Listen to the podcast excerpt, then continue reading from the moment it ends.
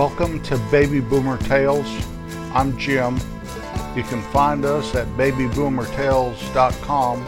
Once you've arrived there, there are links to many places you can hear our podcast or access our Facebook page or follow us on Twitter. Nice to have you riding along today. A little over a year ago, my home county and a huge part of the state of Colorado had a historical, devastating fire that affected many, many friends and family up there in north central Colorado. It was a terrible event, and I never remember anything even coming close to what that area experienced. Never did. Once in a while you'd hear about a forest fire or something like that, but nothing where it was just sweeping towards and threatening towns, hundreds of thousands of acres, uprooting people and things. Reflecting back when I was a child, fire, in one way or another, has always been in my life. Some examples of that: my earliest recollection of dealing with fire was from the time I was 5 or 6 years old, going down in the basement of my dad's grocery store. Had an old coal furnace down there, and they would throw all the box tops and all the trash and things from the store, throw them down the stairs. To get down there on truck day, you almost had to slide down like on your butt because the box tops and all that was coming up the stairs. You get down there and you light the fire, and then you throw one piece in at a time. Now that's not the way we're taught. We were taught you go down there and you stuff that furnace full of box tops and papers and all the stuff laying around on the floor and up the stairway. And then you light the fire and you close the door and you go on about your business. But my brother John and I, and probably my brother Don as he got a little older, we'd get that fire going and then we'd throw one box top in at a time. Just one at a time and watch it burn. Sometimes we'd throw 2 or 3 in and get a bigger fire. It was a lot of fun and quite a way to waste your time so you didn't have to go upstairs and stock some shelves or sweep the back room or help Bill in the meat market. That was always not a fun job at all. I'm amazed how in control that furnace was. We should have probably burnt the whole store down goofing around like that, but we never did. So apparently my brothers and I did have some knowledge about how devastating a fire can be and how quickly it can move and how it's not a toy or a game or any of that. It is to be respected with the utmost respect. When I was in grade school, we learned about Smokey Bear. Remember him? Only you can prevent forest fires. In a lot of ways, that is true. There are other ways those start, though, with lightning and situations beyond man's control, apparently. But I do believe man is responsible for most of the fire devastation on this earth, one way or the other. Also, when I was a boy, one of my jobs was to burn the trash. We'd have an old 55-gallon drum sitting out in the alley, and every day or two, my job was to take the trash out, put it in that drum, and set it on fire. I always watched it and goofed with it, made sure everything was burning. That was always my job, probably until I left home. I probably always said it was unfair that I had 2 other brothers. Why don't they take the trash out? And maybe they did, but the way I remember it, Jim, take the trash out. I used to watch my grandma light her gas burner stove, and what she would do was she'd get these big old matches out of a little clay container there, and she'd scrape the match up against one of the burners, and it'd catch fire, and then she'd just light one of the other burners. I was amazed at how big those matches were. The only matches I ever saw, except at Grandma's, were these little matches in a matchbook. So I was always fascinated by her matches and how she had to do that to boil some water or make me some soup or something. We had electric burners at home, so that was the one place I got to experience that. I remember from the time I was fairly young having campfires. We'd go camping and make a campfire. A lot of times you go to a campground and there was already a fire pit all built out of concrete with grates and everything, but other times we'd go somewhere and we'd have to gather up some rocks and make us a fire ring, gather some dry wood and start it real small with dried grasses and little bitty twigs and work our way up to bigger pieces of wood.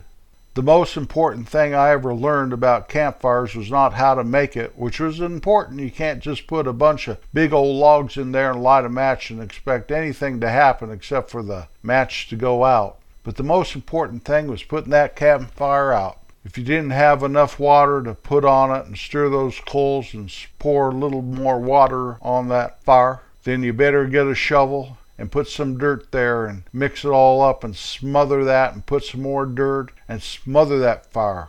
Make sure it's completely out. Remember, old Smokey the Bear said, only you can prevent forest fires, after all. When I was about 12, right over the hill, and we talked about this one time in a past podcast, but the people that lived over the hill had a construction company, and they had a big old barn that they kept all their equipment in and all their tools and miscellaneous items. It was a big old building, and one night it caught fire, and it burnt for hours, and it burnt to the ground, and the heat was so intense we could feel it at our house. People are parked up on the hill looking down because it's right at the foot of the hill, right almost basically below our house. Just off about 100 feet from our house, down the hill there, about 100 feet east of our house and down over the hill. And there were fire departments from all over. It was an amazing fire. The only fire I ever saw that was larger than that was in a town 15 miles to the east of us. One block of the whole main street burnt down one night. I was probably 16 at the time. We drove up there, we heard the fire was going on, and just watching it burn. I remember I used to like a girl that lived in that old hotel that was part of what burnt down. Can you hear the thunder? Man, the thunder just shook the house. I have a lot of noise canceling devices on my recording here, so I don't know if you could hear it or not, but that was amazing. I thought the storm was over. Anyway, it burnt that one side of the street clear down. Nobody was hurt or killed, and I really think that whole block, there are no businesses anymore. Everything had been abandoned. Very old buildings, probably just as dry as kindling. How about wood stoves and fireplaces? I spoke about my only form of heat for a couple years was an old wood stove I had put together by junk parts I found in a irrigation ditch, or the nice wood cook stove I had in the little cabin I used to live in. Only form of heat. My parents had a nice fireplace, but my dad only burned it once in a while. It was strictly for ambiance, but it was kind of nice. I remember him making the fire, poking a little, getting it going. We have a nice fireplace in our home. Years ago, we had an ice storm in this country and knocked our electricity out for a week. Our house is all electric, and so we heated this house by that fireplace. Now, it was never designed to be your major form of heat. There was no insert in it or any of that, just a fireplace. And we pretty much hung out in the family room, that's what we call it, where our TV and our fireplace is, for a week, listening to TV shows on this special radio I had, battery powered. I burnt that fireplace so hot that I melted the grates and had to replace the grates once the electricity came back on. It was just amazing. But I was burning the hardest wood I could find, trying to get it as warm as I could. Charcoal grills and gas grills. A charcoal grill, you do have to kind of know what you're doing with fire. You don't want to pour too much lighter fluid in it, throw a match in there and have an explosion. Take your hair right off. That's what it would do. That is a fact. We had charcoal grills for years, and then I graduated to gas grills. You still have to light those burners though. In the old days, I'd have to stick a match down there, and then they started coming out with igniters. So all you have to do is turn the gas on one of the burners and push the igniter. But gas grills can get away from you just as fast as anything. One time I turned the gas on and got it going. I went in to season the steaks and goof around, and I knew it would take about 10 minutes to warm up sufficiently. Came back out and the whole grill was on fire. There's grease in the pan of it that had caught fire, and it was literally burning an inferno. I'm lucky it didn't catch anything on fire.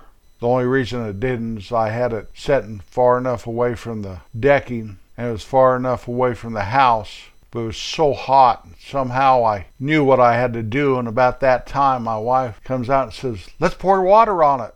Now my wife is smarter than the average bear, she is, but she doesn't understand grease fires, obviously. I said, "That will explode, and we'll have a bigger problem we ever had." No, if you're going to do anything, go get me a little flour. And I reached down there, and right under the burners and the pan and all that, sets your gas bottle.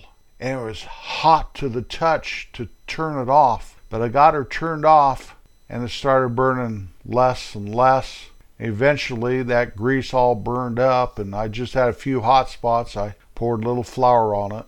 I didn't use it again, so I took that pan out and totally cleaned it. But it was pretty clean. It had all burned off. I was amazed how fast something can get away from you. So my new protocol on grilling out is I get everything ready in the house, then I go out and turn on the grill, and I sit there the 10 minutes or whatever it takes for the grates to get hot and the grill to get hot enough to grill correctly. Then I go in, I get my stuff, I come right back out, and I babysit that fire the whole time. I don't know what I was thinking all those years, but I never had a problem.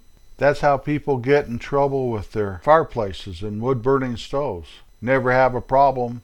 What do you mean, clean my flue? I've never had a problem. It draws okay. I'm a firm believer you should clean your fireplace every fall before you ever start a fire in there for the winter season. Clean that fireplace. Those flues build up with creosote. If you have a chimney fire, you could have a bigger problem than I had with my gas grill. That is a fact. Do not ever take fire for granted. Also, I lived in a couple places that the only source of light was oil lamps. You put lamp oil in these lamps that have like a glass base that holds oil, and you can see the level of it.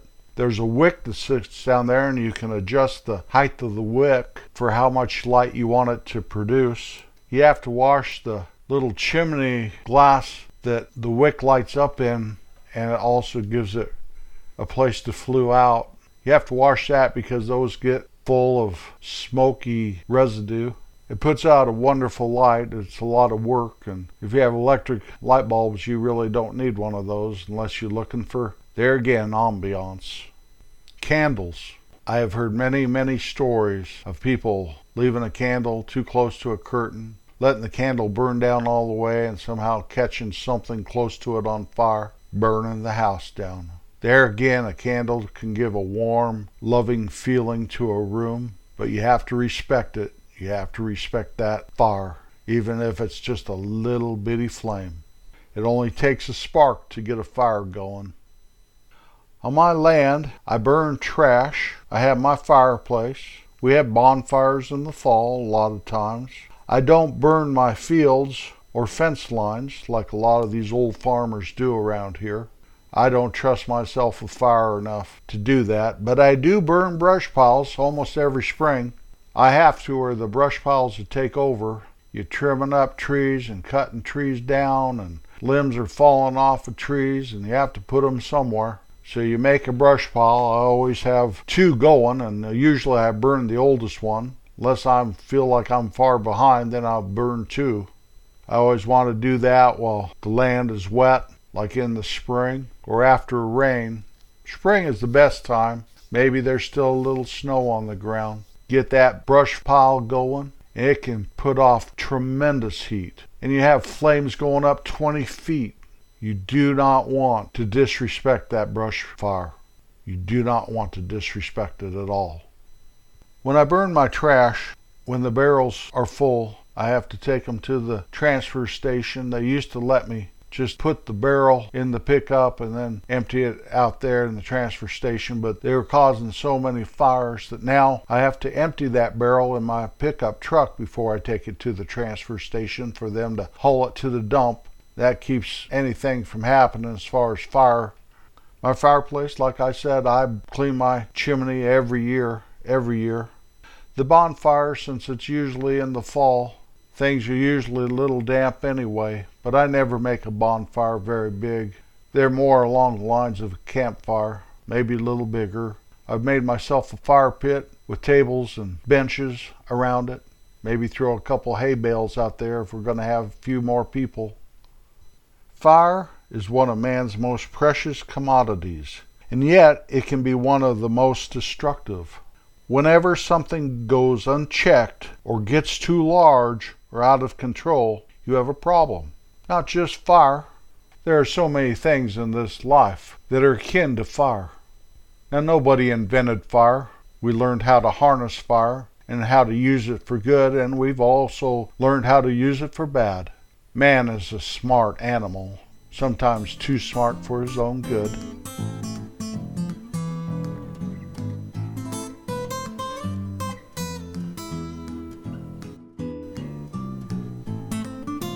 Thanks for your time today. I had a blast talking about fire. You know, you set a little fire to some dynamite and you do have a blast. Look around with a soft heart and you will see that kindness is everywhere. You definitely get what you look for. Always be kind. I'll be back next Wednesday. Peace out.